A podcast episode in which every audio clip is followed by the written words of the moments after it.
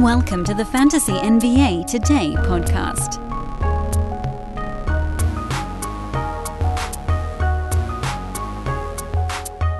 Got to start this very special episode by simply wishing all of you listeners a very happy Thanksgiving. Good Thursday to you. Welcome to Fantasy NBA Today, a Sports Ethos presentation. I'm your host, Dan Besbris, and it is Thanksgiving. So, we've got a couple of things to take care of. Thing number one, yesterday's gigantic set of box scores. And thing number two, what are we thankful for? In no particular order. And in fact, I think I'm going to flip them. I think I'm going to flip them. So this year, before I even introduce you guys to what's going on here on the show, I just want to thank you all for listening and making this unquestionably the biggest 365 most recent days in the history of fantasy NBA today. I want to thank you all for following on Twitter, for making that actually kind of crazy that 14,000 plus people seem to care what I'm putting out on social media. It is, uh, you know, fantasy sports is kind of a, a niche industry. So when folks are like, "Oh, Dan, you're you're podcast host," I'm like, "Yeah, I mean, you know, fantasy sports podcast host." but it is ultimately very very cool. I am I'm struck weekly by uh the fact that that folks care what I have to say and it is like I NBA players are always talking about how they feel humbled by it. I don't think that's the right word. I think it's just really flattering. It's cool. Like I'm not going to I'm not going to deny that it's it's fun to have a little bit of sway in whatever weirdo little industry we're working in. So thank you guys for listening. Thank you for making this my day to day. It's fun, it's exciting, and I hope we can keep on winning. So I am very grateful for all of you guys out there. Really do appreciate everything you've done. Uh, thank you to those that continue to rate and review the podcast. If you have a moment here on Thanksgiving, that's something I can be thankful for. Please do rate and review on iTunes in particular, Fantasy NBA Today. Open the podcast app or iTunes on a computer, but probably on mobile. Open the podcast app on your mobile device.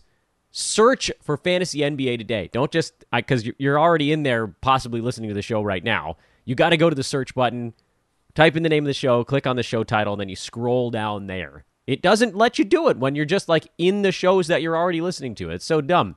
That's where it should be. Because then it's folks that are active listeners of the show. I don't get it.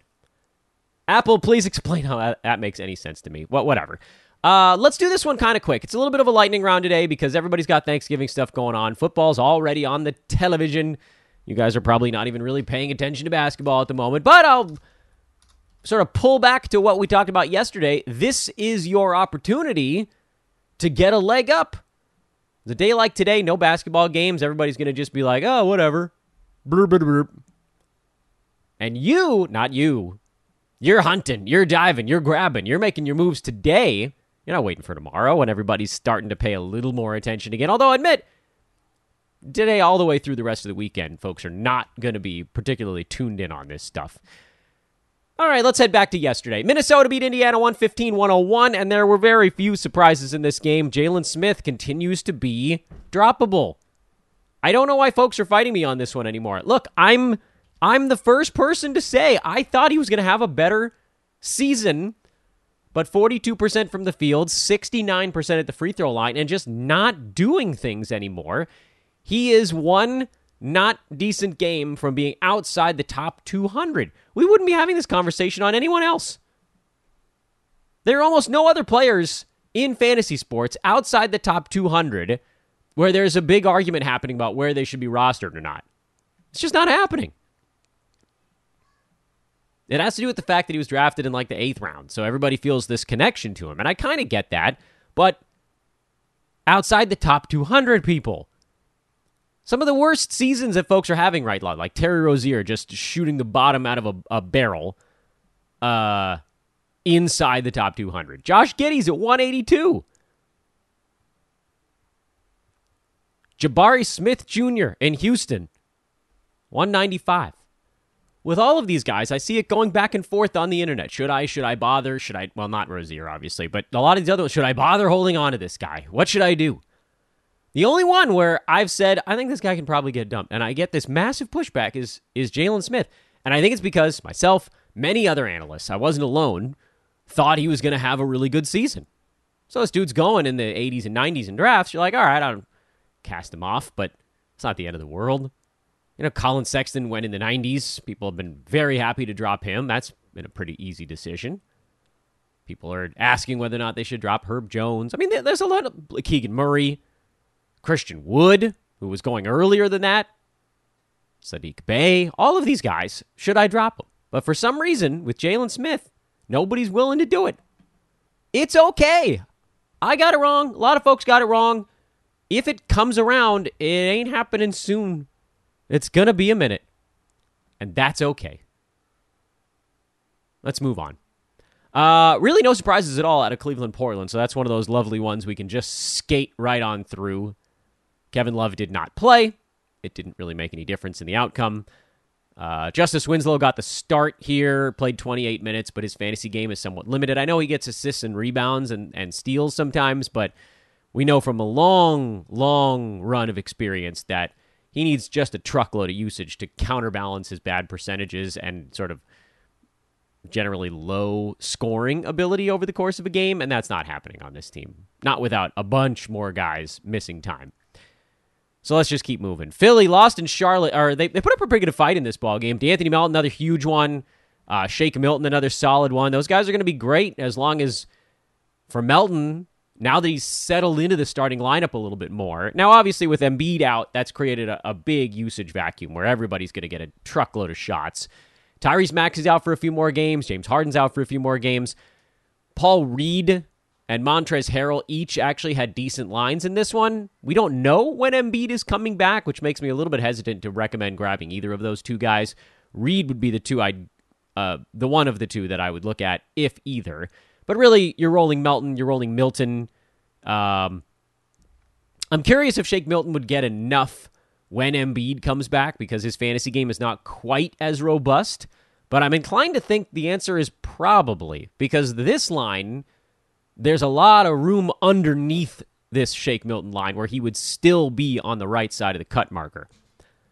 Over on the Charlotte side, Dennis Smith Jr. turned an ankle, so his stream ended before it even began. That's annoying.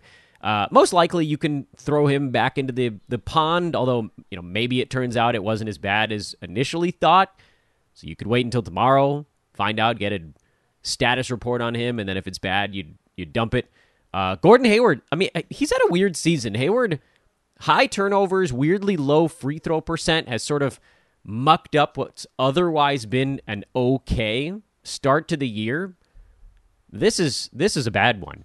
I think I'm leaning towards putting him on a bench right now. I don't think that you need to start Hayward and Roto. Head to head, you can just sort of roll with it and hope that things sort themselves out. Charlotte's just a little bit of a mess. Rozier can't shoot. Hayward can't hit free throws. Everybody's turning it over. They need point guards there, like a hole in the head. They Mason Plumlee was a little bit better in this game, but he screwed it up with bad free throws and not a ton of defensive stats. Nick Richards was a little better in this game, and blah blah blah whatever. You know, a lot of noise in Charlotte. You're starting PJ Washington. You're starting Kelly Oubre since he's got it going. You're starting Rozier even with his bad start. You're benching Gordon Hayward and Dennis Smith Jr. You're waiting to see if he's healthy enough to go. Folks, picture this nightmare scenario. You're hosting friends for the big game. It's neck and neck in the fourth quarter, and suddenly you realize you're out of drinks. Boo, say all of your friends. You start to sweat. Your friends turn on you. You're forced to go on a last second drink run and end up missing the game winning touchdown while in line. Oh no. Terrifying, isn't it? Luckily, you can avoid the drama with Drizly, the go to app for drink delivery. With Drizly, you can shop a huge selection of beer, wine, and spirits then get them delivered right to your watch party. Compare prices across multiple stores in your area, find the best deals on game day drinks, and get back to armchair quarterbacking from, you guessed it, your armchair. Download the Drizly app or go to drizly.com. That's D R I Z L Y.com today. Must be 21 plus, not available in all locations. De'Aaron Fox finally had a slowdown game. Um, you know, didn't do much to knock him off his pedestal. He went from, I think, number 13 to number 18 because of this one. It's harder to move distances when you're up near the top of the board. He's been so good for so long. Although we did talk about it on yesterday's pod, the sell moment was there because dude wasn't going to shoot 56% and 84% for the season. Now it's at 54 and 81. That will likely continue for him because we've got a large body of work to suggest that 55 and 84 just wasn't coming.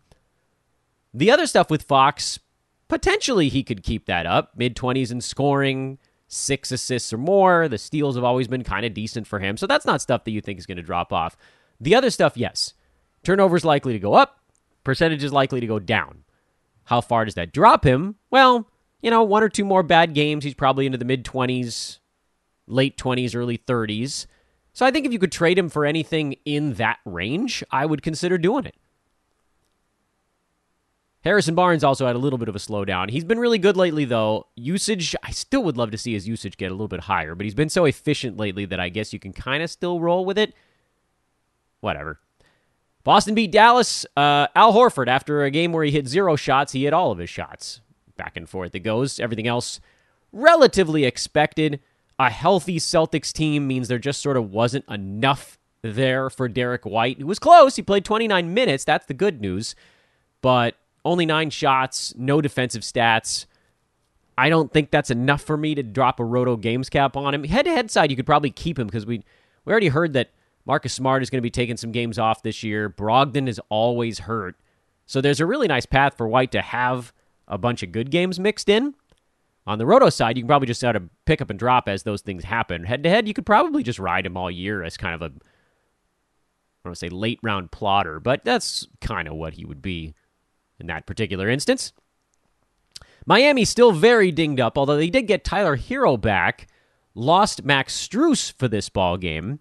Kyle Lowry, man, he's been chugging along. Caleb Martin, really nice ball game. I, I know it's because everybody's out, but it is good to see Martin up at number 103 in nine cat now. He's he's a nine cat startable guy, certainly while pretty much anybody is missing. Um, it's a little tougher for him when only one guy is out right now. Butler and Strus being out, that's created this big avenue for Martin. He's a he's an excellent streamer when two players are out. When one player is out, he's kind of right on the cusp, and then when the team's fully healthy, there's sort of not enough for him to do in those particular games. And that's kind of the way you play most of these guys. Where Strus, you probably need one guy out. Martin, you probably need two guys out. Might even have three. Yeah, Gabe Vincent was out. Oh no, he was in for this ball game. He just didn't play very much. Over on the Washington side, they also had a bunch of dudes out. Beal, Monte Morris, Rui Hachimura, all sat this one out. Porzingis wasn't good, and that's kind of most likely why they lost the ball game. Kuzma was excellent. He took 27 shots. That's a crazy, crazy number. It's too many, frankly, but whatever. Uh, not going to buy in on the Will Barton thing. If all of those guys miss the next ball game, the players you're looking at are Deni Avdija and Corey Kispert. Now, Kispert only got eight shots up. The hope would be that if he plays 39 minutes again, he'd get more than eight shots. And frankly, it's just not okay that he didn't. But, you know, teammates weren't really getting him open. Avdija was able to do more because his fantasy game is a little bit more well rounded. My thought going into this one was that Kispert would get 13, 14 shots, so he was the direction I leaned, getting, you know, three, four three pointers even. But as it turned out, he didn't get enough looks. Avdija was the guy. Also didn't get many looks, but he can rebound, he can pass a little, steals and blocks, stuff like that. If all three of those guys are out again, you could probably start both of those dudes because they played 39 and 41 minutes respectively. And, and frankly, almost anyone in the NBA playing 40 minutes is worth a fantasy, fantasy start. Almost. Brooklyn beat the beat up Raptors 112 98 behind Royce O'Neale's big bug. Now, Kyrie had 29, and the Brooklyn full starting five is a go right now. Durant had a little bit of a slowdown in this one. Luckily, he always floats his, his game with rebounds, assists, blocks, threes, percentages, stuff like that. So even the bad ones for KD are still really not all that bad. Um, ben Simmons is the buzziest name in fantasy. I still think if you can get a top 30, top 40 guy for him, you do it. because at some point he's going to have two or three bad ones, and then the shine's going to come off. Not that he's not going to have a good rest of the season. I just like once the shine comes off, then people start to realize, okay, so like this is where he's going to settle. We haven't hit that point yet. People haven't yet realized where he will settle at the end of all of this. Right now, people are like, oh, this is just Ben Simmons. He's just going to be a top 20 guy the rest of the year. And we know that's not the case because at some point he's going to go four for 11 at the free throw line with six turnovers. And at some point he's going to have a game where it's like seven boards and seven assists with one steal and doesn't score. And it'll all level off. The good with the bad. That's what happens with all of these guys. But right now it's happening in a really pronounced way with Simmons. On the Toronto side, as long as Thad Young is starting, I'm starting Thad Young. Another really nice ball game for him. Boucher could not shoot to save his butt, but 16 rebounds, a steal, and a block, and 8 of 8 at the free throw line kind of painted over that. I don't like Malachi Flynn. I said that to somebody on social media because his percentages are notoriously rough. Gary Trent missed a golden opportunity to get back in the team's good graces because he missed everything he was throwing at the up at the rim, but he did at least get his three steals, so that's something. Uh, and now we wait and find out who plays in Toronto's next ball game. My hope is that enough guys are out that Thad can keep starting. Nice win for the Chicago Bulls over the Milwaukee Bucks. Really, no fantasy notes in this ball game. Giannis had eight turnovers. At least he made six out of nine free throws in this one. No defensive stats for Giannis either. Brook Lopez just keeps trucking along. Funniest story of the year. Brook Lopez is number 19. 19.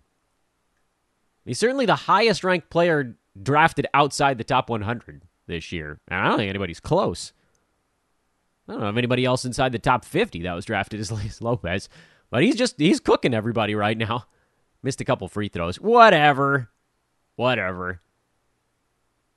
Uh yeah, nothing. Really nothing on either side in this ball game. Cool. And nothing really on the New Orleans San Antonio side either. This was another blowout loss for the Spurs. They're in free fall right now. Not that we didn't necessarily learn anything, just that there weren't like add drop moves to make. And I know what you're thinking. Dan, stuff did happen in this game. Don't worry, we're talking about it. JV got off to a huge start, and so that bought him a few extra minutes. But also, the question I'm sure most of you are asking is what happened to Larry Nance? What happened to Larry Nance is that he closes ball games that are competitive. This one wasn't. So instead of getting his last six minutes on the court to finish out the ball game, Nance only got 16 and a half minutes overall.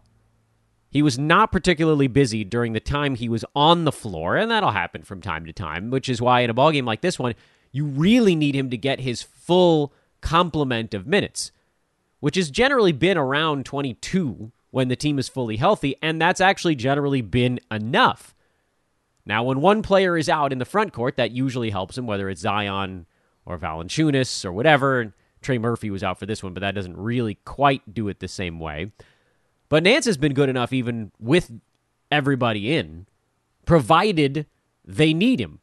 And in this one, they didn't need him.